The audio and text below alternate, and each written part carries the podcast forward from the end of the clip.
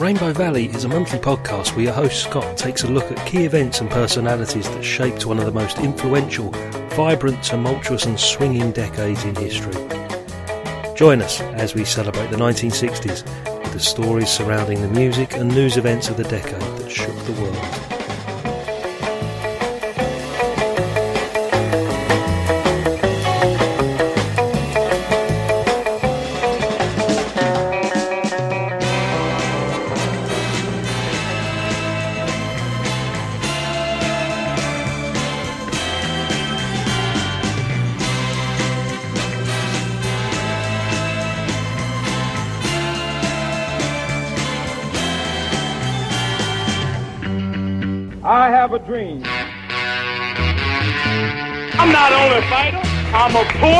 I'm a prophet, I'm the resurrector, I'm the savior of the boxing world. If it wasn't for me, the game would be dead. We choose to go to the moon in this decade and do the other things, not because they are easy, but because they are hard.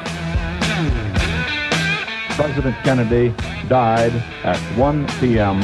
Central Standard Time. Some people are on the bench. They think it's all over. It is now. It's.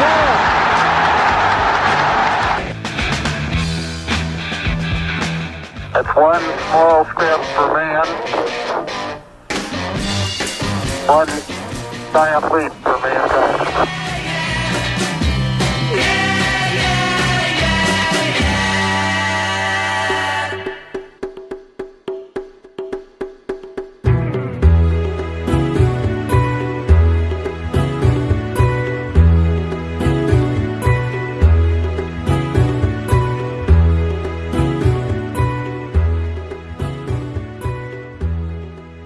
Liverpool legend tells the story of a young 18 year old lad by the name of Raymond Jones. The story goes that on Saturday, the 18th of October 1961, Jones walked into the Whitechapel branch of NEMS, the Liverpool music store, and asked for a copy of My Bonnie by a group called The Beatles. The manager behind the counter at the time was Brian Epstein, and he prided himself on the fact that any record could be ordered Unable to track down any trace of the record at the time, coupled with two further requests for it that afternoon, prompted Epstein to investigate further. An investigation that would lead him to the Cavern Club, a meeting with John, Paul, George, and Pete. I say legend because there's dispute as to whether or not Raymond Jones actually existed. But when it comes to telling the story of the biggest band in the world, and in particular the man who had the courage and the vision to make them bigger than Elvis himself, I personally prefer the legend. Ladies and gentlemen, Rainbow Valley is proud to present the story of Brian Epstein.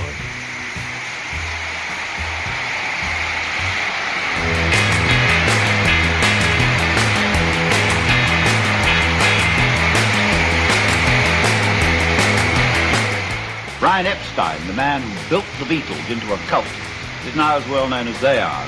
And next week, his book, uh, called A Cellar Full of Noise, is published.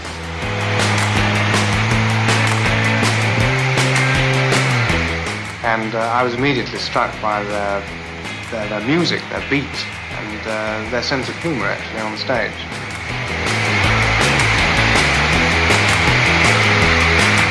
Brian was a, a, beautiful guy, Brian Epstein, and he was a, an intuitive, theatrical guy, and he knew we had something presented as well. I never thought that they would be anything less than the greatest stars in the world.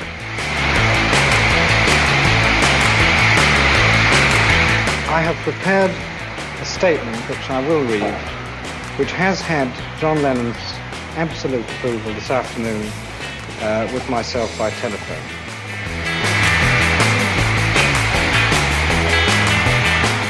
I think they're going to be successful in my estimation, a lot of other people's estimation for many, many years.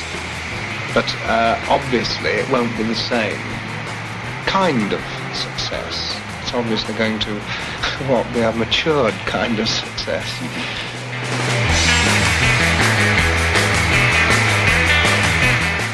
But he was just a beautiful fella, you know, and it's terrible.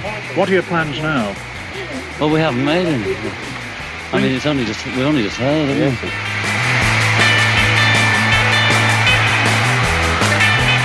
If anyone was the first people, it was Brian.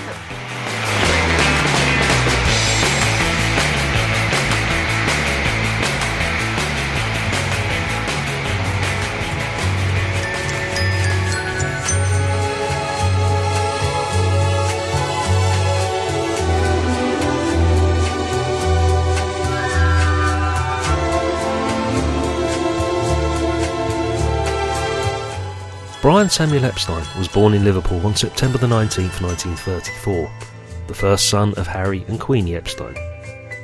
Brian's parents both came from successful furniture retailing and manufacturing backgrounds, and it would be safe to say that Brian's middle class Jewish upbringing was more than comfortable. And in a city that was marred by a very high unemployment rate, the Epsteins were considered to be reasonably well off.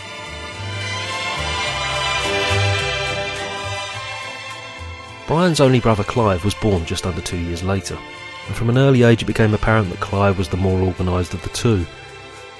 Brian would struggle to get out of bed in the morning, whereas Clive would be up and ready. Clive would be the neater dressed of the two, something that many would find remarkable considering Brian's immaculate appearance and attention to detail in his later years.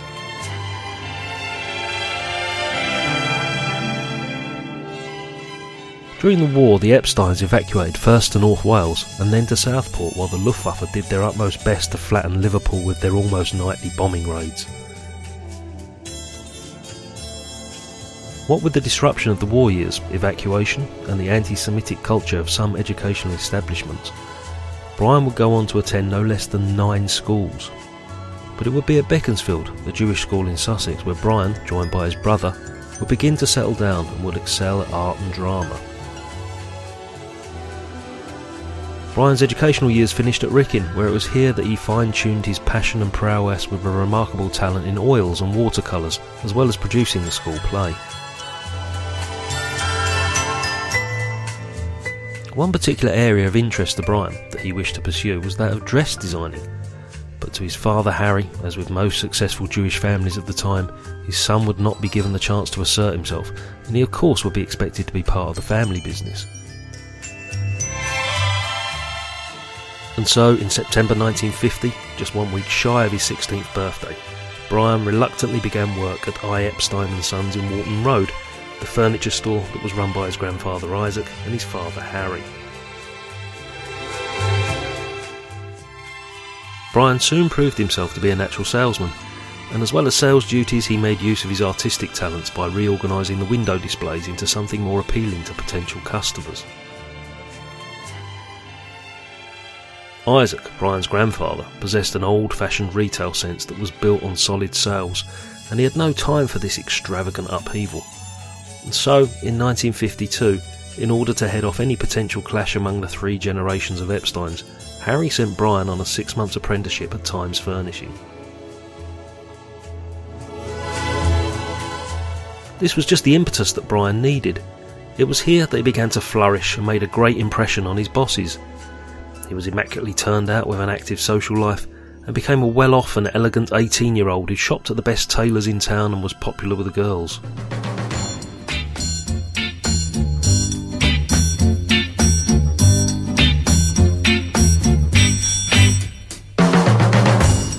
Brian's newfound success and popularity was suddenly halted by national service, and after being rejected for his first choice of the RAF, he found himself conscripted into the army.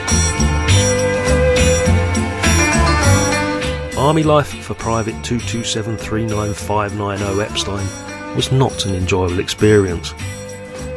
He failed the officer exams and was deeply resentful of the regimentation imposed upon him. Eventually, after only 10 months, Brian was discharged after undergoing various physical and psychiatric tests, and he was deemed emotionally and mentally unfit for continued service. Brian's father, Harry, had opened an annex to the furniture store.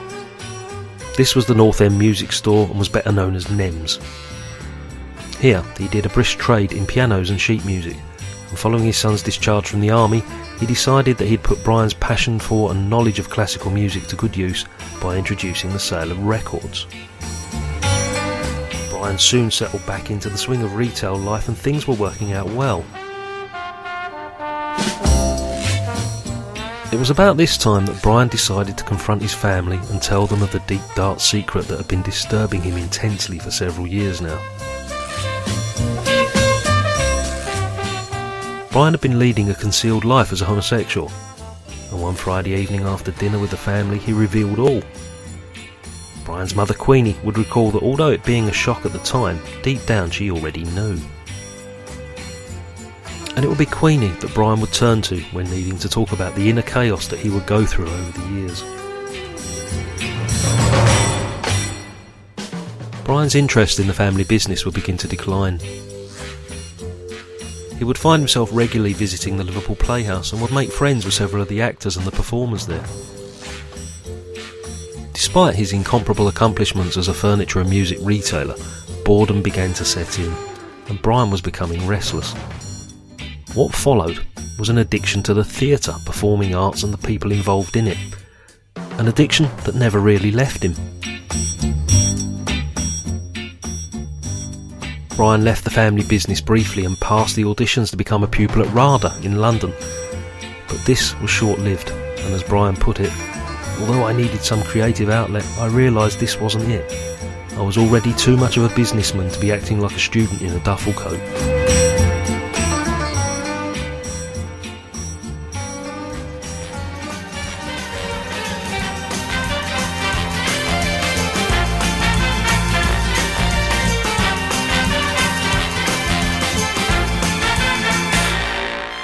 Transistor revolution of the post war years, and in particular the late 1950s, provided a massive boost to the consumer industry. Shop windows were filled with televisions, washing machines, and affordable radio sets. Harry Epstein, always one to recognise a prime business opportunity, rented a shop in Great Charlotte Street, called it Nems after the music based offshoot of the furniture store, and filled it with electrical and domestic goods. This part of the shop was to be run by Brian's younger brother Clive. There was also a record department which was to be the responsibility of Brian. Such was Brian's enthusiasm and success in running the record department that Harry had to swiftly open a second NEM store based over three floors at 12 to 14 Whitechapel. Brian took charge of this new Whitechapel operation and hired Peter Brown to manage the Great Charlotte Street shop. The shop was a huge success, boasting the finest record selection in the north. Brian insisted that all customers were addressed as Sir or Madam and ensured that nobody left dissatisfied. It was also policy of the store that if a record was not in stock, then it would be ordered. Mr. Brian, as he was addressed by the staff, was well liked by everybody and admired for his immaculate dress sense and polite manners he set up precise measures for controlling the inventory, and no record could ever be described as being impossible to get. Brian would continue to capitalise on his artistic flair and spend several hours a week designing and installing window displays that were just that little bit more special, that little bit more eye catching. And Brian was also celebrated for his uncanny skill at predicting what would sell and what would flop he was incredibly accurate in most cases, and he would get the stock ordering correct almost to the exact unit sold.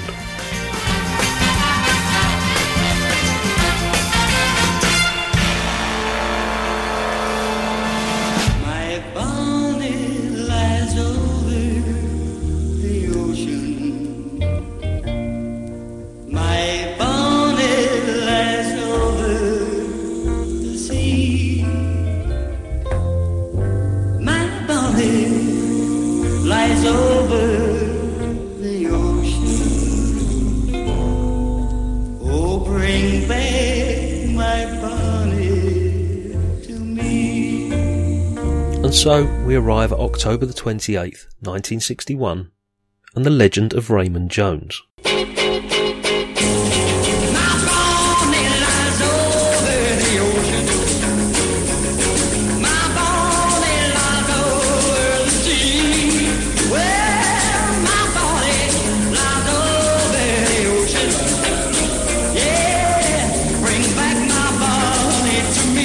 As I said at the beginning of the show, there has over the years been some dispute as to his existence.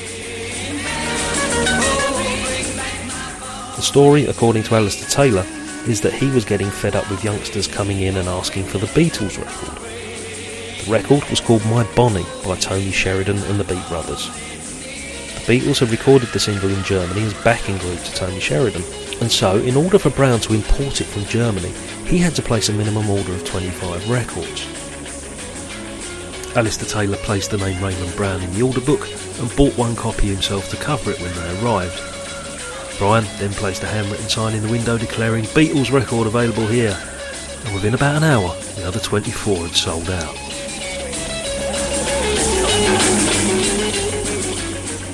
Well, according to the movie The Man Who Shot Liberty Valance, when the legend becomes fact, print the legend. So I'll now recount what is generally perceived to have happened on that fateful day and leave it to you to decide the true events. 18 year old Raymond Jones walked into the store that afternoon approached the counter where Brian himself was serving and asked for a copy of My Bonnie by the Beatles. Brian politely informed Jones that he'd not heard of it, but he'd make some inquiries and wrote down The Beatles, My Bonnie, check on Monday. Epstein could find no trace of the record through his usual suppliers and catalogues, and over the next few days there were two more inquiries from other customers. When Raymond Jones returned to the shop, he offered some further information stating that it was a German record. Brian, determined to uphold his policy of never letting the customer down, rang Deutsche Grammophon in Hamburg. Brian was informed that they were distributing a record called My Bonnie, but the group was listed as Tony Sheridan and the Beat Brothers. Apparently, the powers that be had renamed the Beatles, as they were afraid that the word Beatles was too close to the German word Pedals which was slang for penis. Convinced that they were on the right track, Epstein and Taylor took a gamble and ordered the minimum quantity, which was a box of 25 singles. On arrival, Raymond Jones collected his copy, the handwritten sign went in the window, and the remaining 24 copies flew off the shelves. Brian's ear for a hit record led him to order a further 50 copies, which sold within three days of their arrival. Brian Epstein always asserted that he knew nothing of the Beatles before the meeting with Raymond Jones on the 28th of October. Bill Harry, the founder and editor of Merseybeat magazine, begged to differ.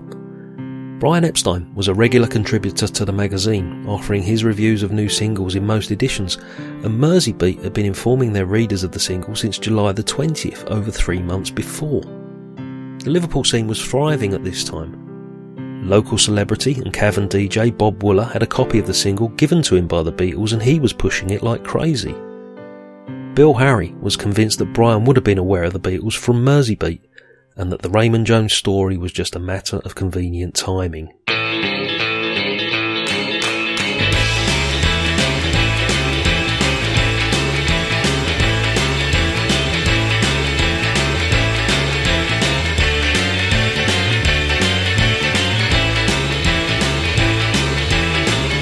Just three minutes' walk from Brian's store in Whitechapel stood the Cavern Club.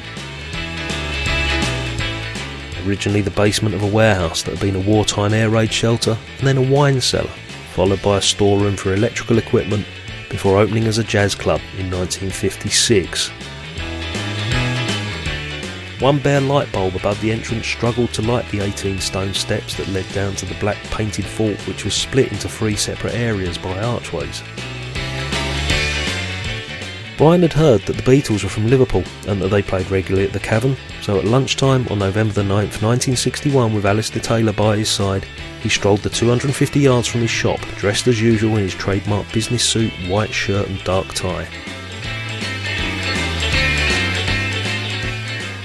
I could find no record of her being there that afternoon, but the regular cloakroom attendant or the coat girl was a young teenager by the name of Priscilla White. More on her in a little while. Was nothing like any club Brian had been in before.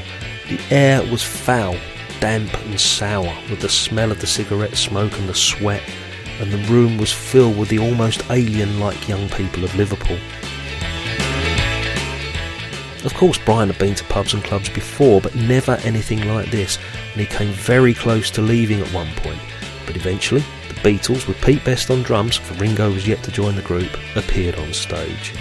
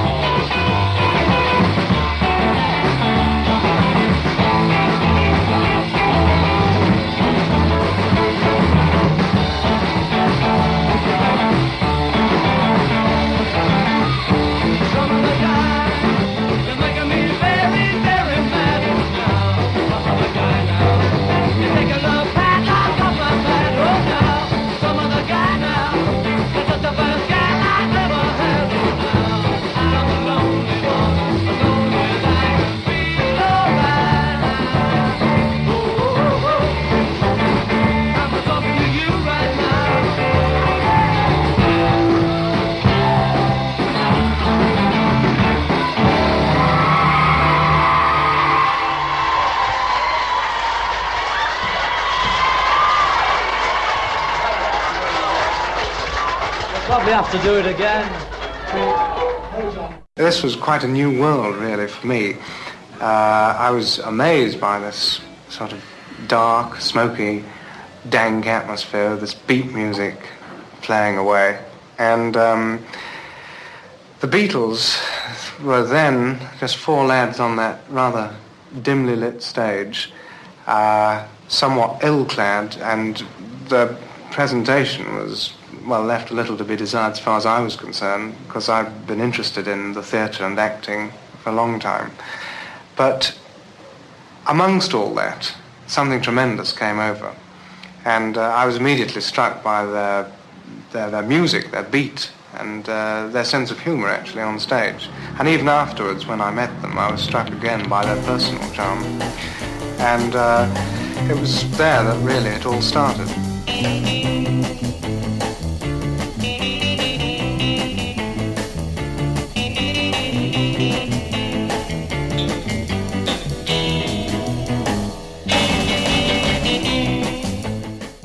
Following that eventful and fateful November afternoon, Brian decided that he was going to manage the Beatles. A meeting was set up at Nems on December the 3rd. Paul would arrive 30 minutes late, having popped home for a bath, while the others were in a nearby pub. The conversation was polite and almost perfunctory. There was a seemingly cautious air to that first official meeting as Brian was fully aware of the status difference between him and the boys. Brian eventually broached the subject and asked if he could look after their affairs. The meeting ended with the Beatles simply saying that they go away and think about the idea. In reality, the Beatles had really been on the lookout for a manager. At this time, their gigs in Hamburg and other local concerts had been sourced by Liverpool promoter Alan Williams. Williams ran the Jacaranda Coffee Bar and the Blue Angel Club, and he'd fallen out with them following a dispute over money owed to them during their appearances in Germany. Epstein would approach Williams stating that he wished to manage the Beatles. Alan Williams' reply was concise and to the point. They're a fantastic group, but they'll let you down. My advice is don't touch them with a fucking barge pole. They have a track record of being late, especially that Paul McCartney. Williams could see that Epstein was obsessed by the group and that nothing could sway him. Contracts were drawn up and officially signed at Pete Best's mother's house on January the 24th, 1962. Interestingly, what actually happened that day was that the four Beatles signed the contract with Alistair Taylor signing as a witness. Brian himself didn't actually sign the document. When Taylor questioned Epstein about his decision, Brian replied, Well, if they ever want to tear it up, they can. They can hold me, but I can't hold them. It appeared that in a way Brian Epstein had listened to Alan Williams' advice, and if anything went wrong, he could just walk away at any time. Incidentally, a second management contract was drawn up that October, running for five years, this time with Brian's signature on it. From the outset, Brian set himself two key immediate assignments. One, to affirm himself on Merseyside, where the Beatles were performing successfully in the clubs and ballrooms, and two, to find a record company that might just be interested in the group. Epstein confronted an extremely intimidating task in attempting to obtain a recording deal for the Beatles. For sure, he knew how to sell records, but he was totally oblivious to the process of creating them. So, in typical Brian fashion, he thought, well, why not go for the biggest and the best, EMI Records? Brian's experience as a retailer had shown him that they were, as their advertising blurb proclaimed, the greatest recording organisation in the world and they certainly had the clout when it came to the murky world of record distribution. Brian would use his role as successful and respected record dealer to get a foot in the office door of Ron White, the marketing manager of EMI in London. Brian played White a copy of My Bonnie, and although he found it hard to listen to what was essentially a backing group which had a solo singer up front, White agreed to at least take the record to the A&R department for a decision.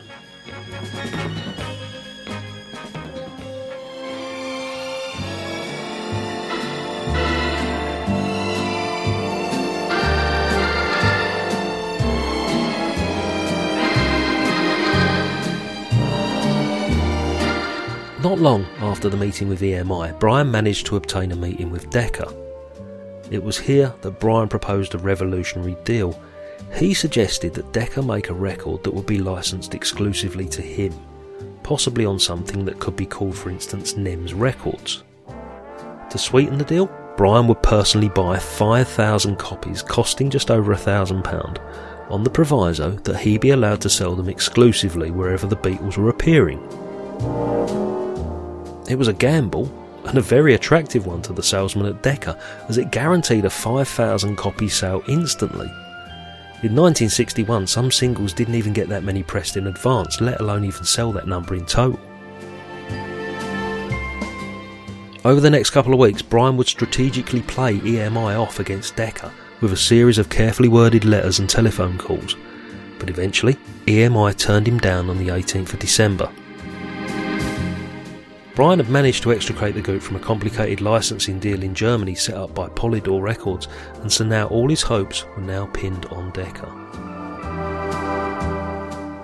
Decca eventually sent A&R man Mike Smith, who witnessed the Beatles firsthand in their natural environment, the Cavern. And so impressed was Smith that very soon after he offered them a further audition to take place two weeks later on New Year's Day at Decca's West Hampstead Studios in London. All this time, Brian had continued to book appearances for the Beatles. His work at NEMS was suffering as he found himself devoting his time to the group, and Rita Harris, an employee at the NEMS store who Brian had dated occasionally, delivered an ultimatum that it was her or the Beatles.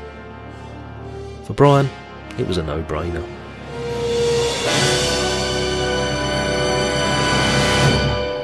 At Decca, the group played 15 songs, mostly their versions of their favourite and more familiar standards, including Three Cool Cats, Till There Was You, and Your Feet's Too Big.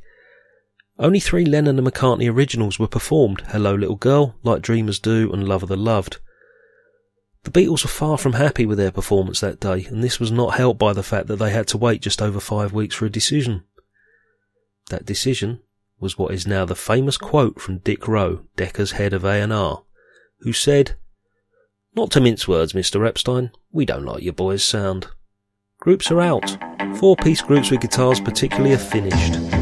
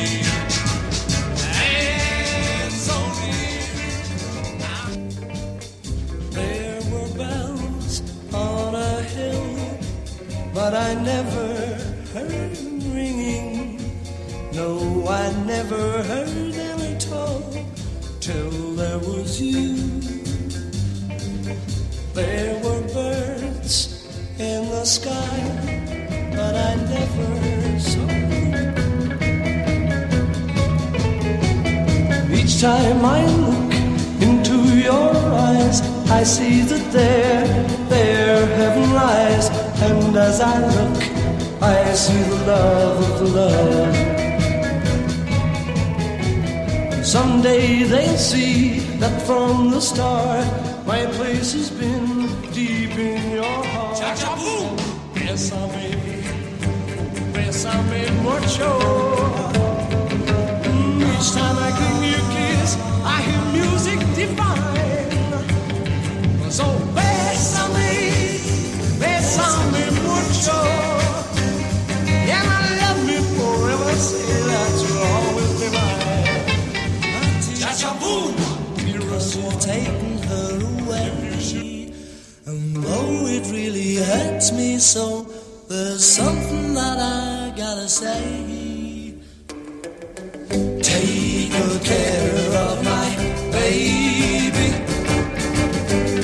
Please don't ever make her blue. Just tell her that you love her. Make sure you're thinking of her. Everyone.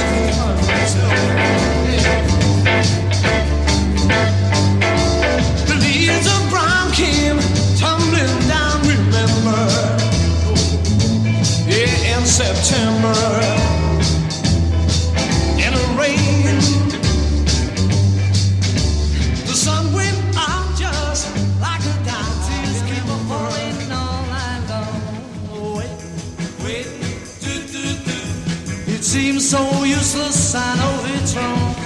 Crying, crying, waiting, waiting, hoping, hoping you come back. Well, maybe someday soon change and you'll be mine. Crying.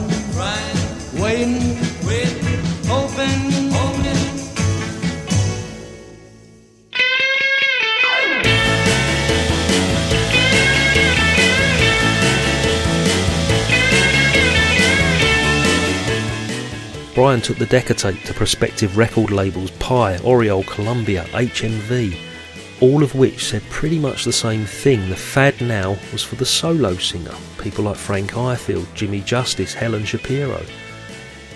But this would only make Brian even more determined, and at the same time, he continued to get them bookings, this time for more money than before.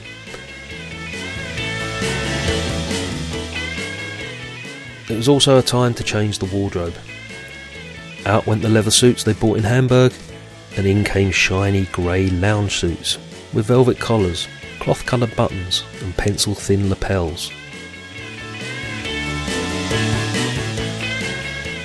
Yet, still the Beatles remained unknown outside of Liverpool and the surrounding area.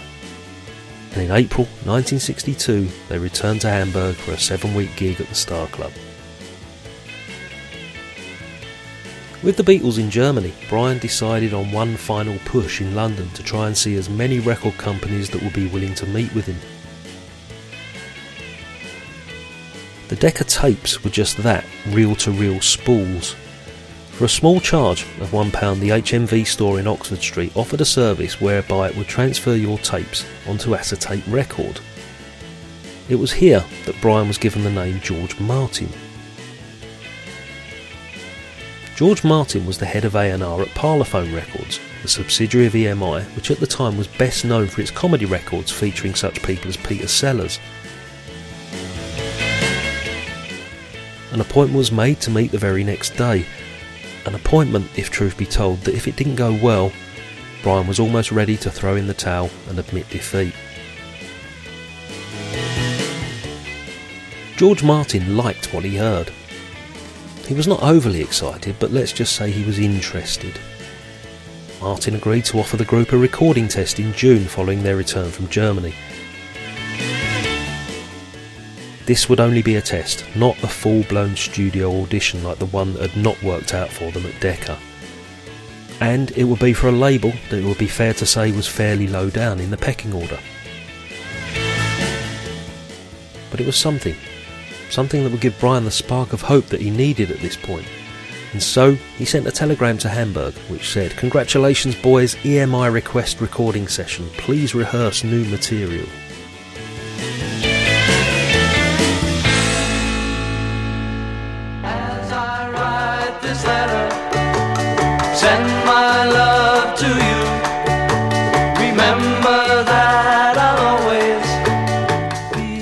Beatles played a varied collection of tunes at the Abbey Road studios on the 6th of June 1962.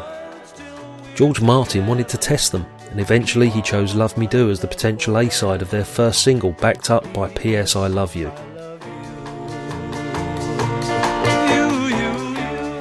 But there was a catch.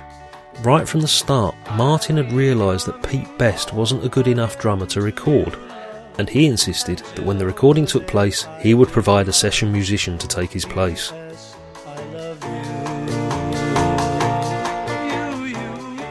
Over that summer, Pete Best stayed with the band, oblivious to the deal made between Epstein and Martin. The others, however, are all fully aware, and on August the 15th, Brian broke the news to Best, stating, The boys want you out of the group, they don't think you're a good enough drummer. One week later, Merseybeat broke the news in its latest issue that Pete Best had been replaced by Ringo Starr, formerly of Rory Storm and the Hurricanes.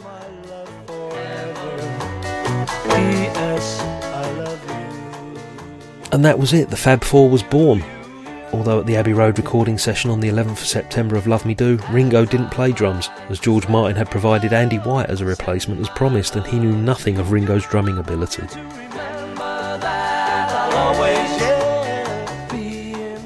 On the 2nd of October, a second contract was signed by Brian and the Beatles. A thoroughly legal document this time, witnessed by George and Paul's fathers.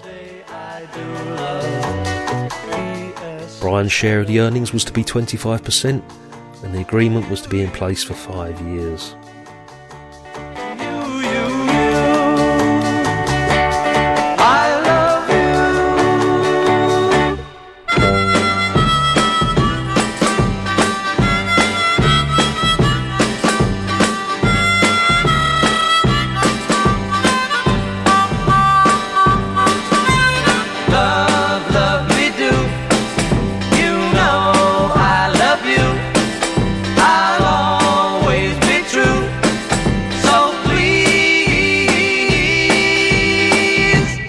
Love me do. Oh, love me do. Love Me Do was released two days later. The band would continue to appear at numerous gigs, appearing second on the bill to Little Richard at the New Brighton Tower. But it became apparent that EMI were not making any real effort to promote the single to the radio or to the press. Brian had been told that it would take sales of 10,000 copies to have a top 20 hit. So, that was the exact quantity he ordered from Parlophone. Of course, the record flew off the shelves in Liverpool and became number one in Merseybeat's top 20, but things were painfully slow. Eventually, it got airplay on Radio Luxembourg and the Light programme, and then gradually, there were signs that something was happening. Love Me Do hit number 49 in Record Mirror's Top 100. Not long after, the New Musical Express showed it at number 27. And finally, on the 13th of December 1962, the first Beatles single reached number 17 in the charts.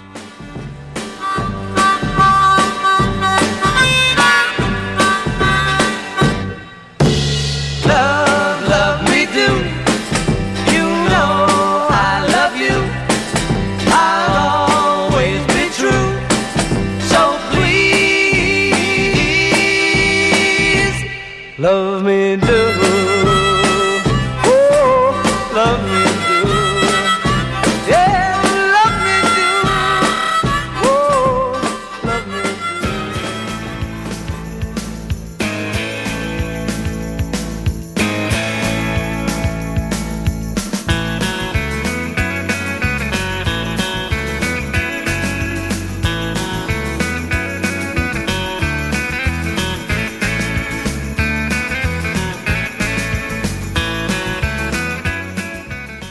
Throughout this slow build up, other things were gathering pace. Famous promoter Larry Parnes began to negotiate with Brian the details of a tour. George Martin helped Brian towards pushing the band's publishing rights not to some large American firm, but to Dick James, a former crooner from the 1930s. And even before Love Me Do had peaked at number 17 that December, the Beatles were due to record their second single, Abbey Road, on the 26th of November. Now, with George Martin and Dick James in his corner, Brian was ready to push the Beatles even further. A special company named Northern Songs was set up that exclusively published Lennon and McCartney compositions. And with their second single, Please Please Me, due for release in January 63, the Beatles returned begrudgingly to Hamburg for a two week engagement at the Star Club that had been booked months before.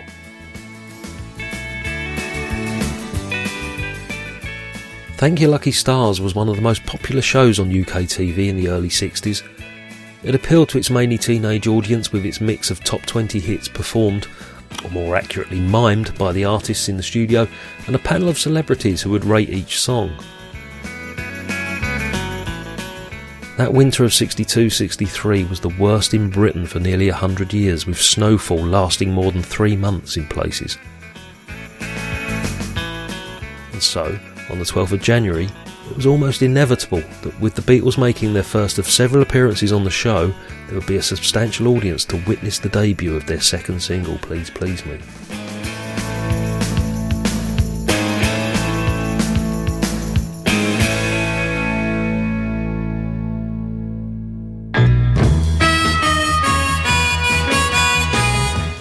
And there it began. Not full blown Beatlemania as yet, but the bubbling undercurrent of something massive waiting to happen.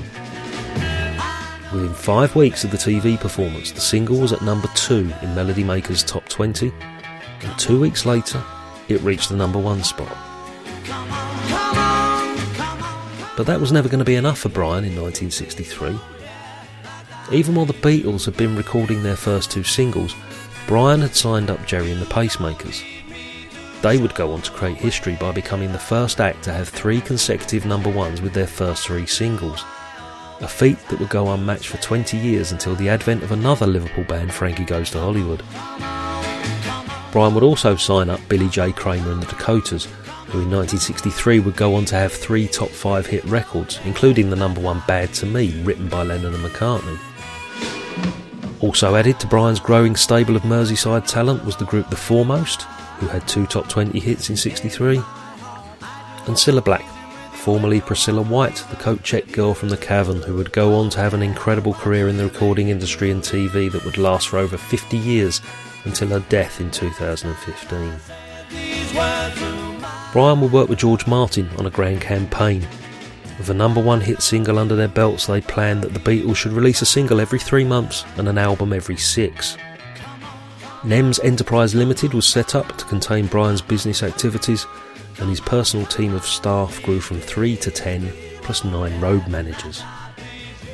He no longer had to plead with proven entrepreneurs to book his acts. They were fighting each other to have them appear, and it seemed that they were willing to pay almost any price.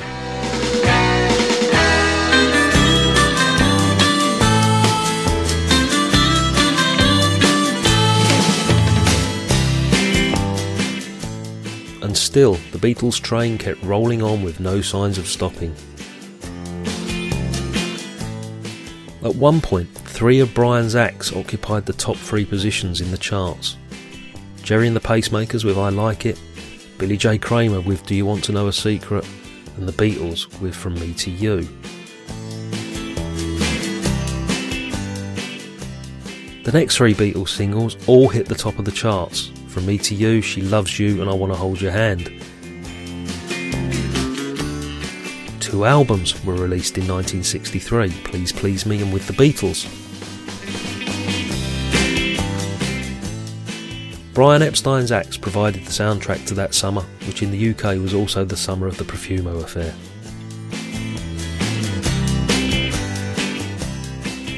Brian organised three nationwide tours for the first half of the year, and whilst appearing as second on the bill, the Beatles would overshadow the headline acts such as Tommy Roe, Chris Montez, and Roy Orbison.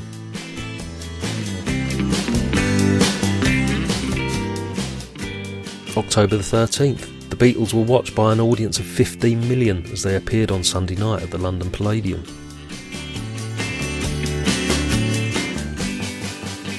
Late October, a five day tour of Sweden, swiftly followed by another six week tour of the UK. It was about this time that the phenomenon of Beatlemania was really born.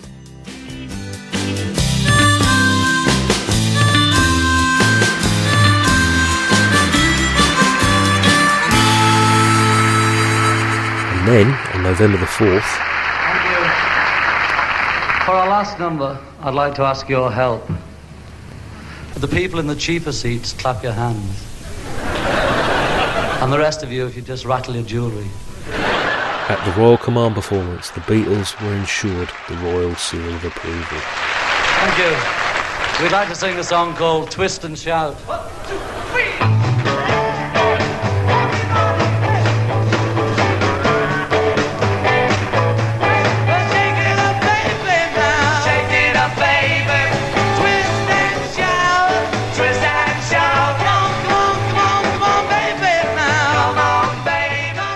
Order for Brian to fulfill his promise that the Beatles would be bigger than Elvis, only one more hurdle remained, and that was to conquer the United States.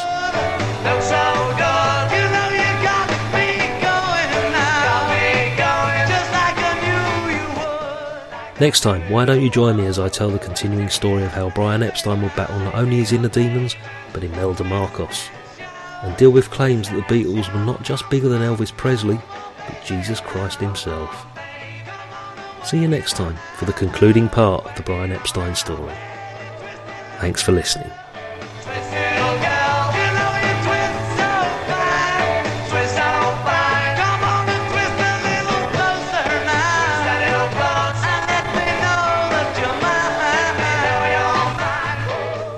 You can follow the podcast on Twitter at RV underscore podcast. Join our Facebook group at Facebook forward slash Rainbow Valley Podcast and check out our website at rainbowvalley.org. Send us your thoughts and feedback to rainbowvalleypod at gmail.com and you can also email me at that address and I'll send you a bonus mixtape episode featuring music relating to today's show. This has been a Stinking Paws production.